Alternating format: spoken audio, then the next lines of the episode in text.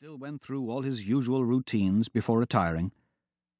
But mostly he lay flat on his back in his bed, in his marvellous new apartment in London's West End, dog tired and bone deep weary, and prayed for sleep that never came. Too tired to sit up and read or even watch television. Too tired to do anything but stare into the dark and wait for the night to end. Sometimes he would get up and sit on the edge of the bed, head hanging down. And sometimes he would get up and walk around the room in the dark, trying to convince his body how tired it was and how late it was, hoping against hope that just this once his body would give up and let him sleep. But mostly he lay there, legs crossed and hands folded neatly across his chest, as though wanting to be ready for the undertaker if he should happen to die in the night. Opening and closing his eyes, though it didn't really make much difference. Because, in the end, it was another night without Kim. Until one night, a scattered ethereal glow appeared at the foot of his bed slowly concentrating into the form of the ghost girl, Kim. She hovered at the foot of his bed, looking just as she had the first time he had seen her in the London Underground. A beautiful, pre Raphaelite dream of a woman, forever in her twenties, the age she was when she was murdered. A great mane of glorious red hair tumbled down past her shoulders, framing a high boned, sharply defined face with vivid green eyes and a wide, smiling mouth.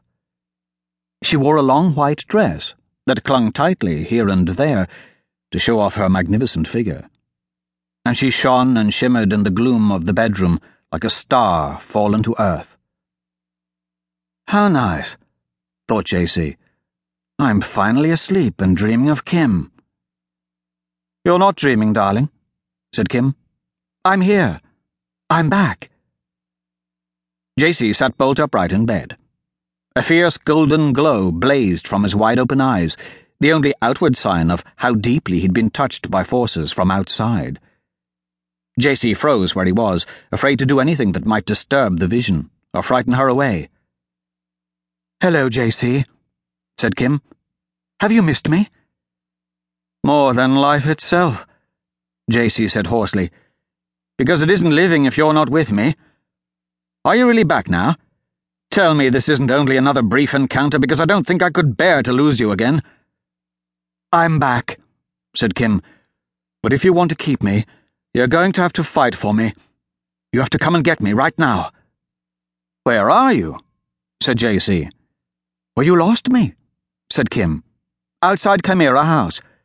I'm there now, waiting for you. Then she was gone and the only light in the darkened room came from J.C.'s eyes as he glared desperately around him.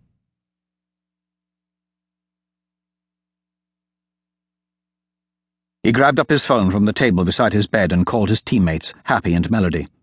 He had their number on speed dial, right next to a 24 hour exorcist and dentist.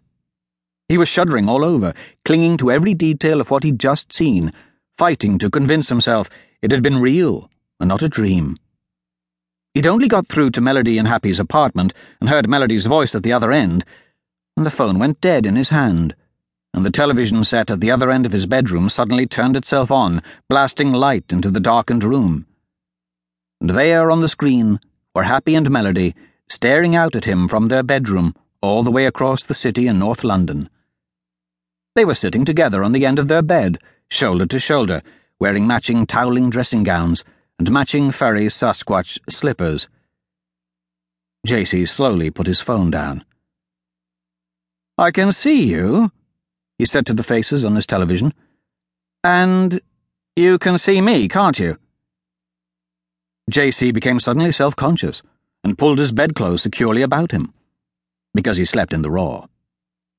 Yes, we can see you, said Melody. And will you please put on your sunglasses because you're blinding us with the glare? JC picked up the very dark sunglasses from his bedside table and slipped them on. The golden glare cut off immediately, though a little light still spilled around the edges.